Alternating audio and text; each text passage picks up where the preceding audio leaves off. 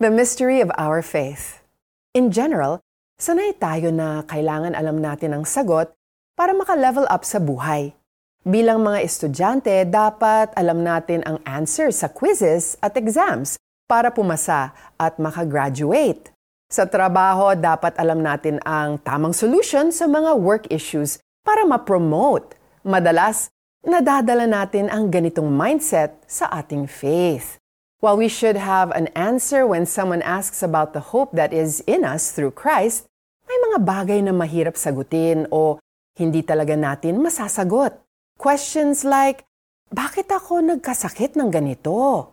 Bakit hinayaan ni Lord na mangyayari ito? Bakit hindi na ako mahal ng mga taong mahal ko? Often those questions have no clear or easy answers.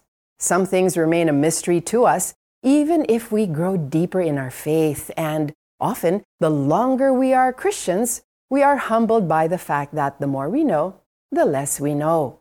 Our confidence is found in knowing God, not in knowing all the answers. May mga bagay sa buhay na hindi yes or no, true or false, multiple choice, or fill in the blank.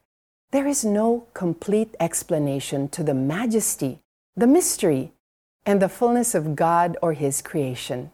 Let's pray together. I don't know all the answers, Lord, but I trust that you do. And right now, sapat na yon.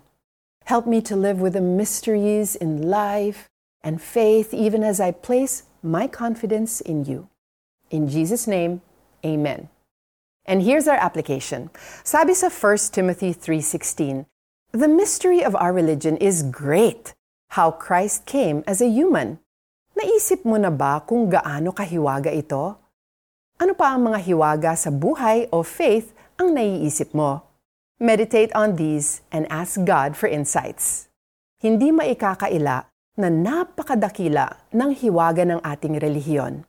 1 Timothy 3.16 I'm Joyce Burton Titular and I hope the beauty of God's mysterious ways strengthens your faith.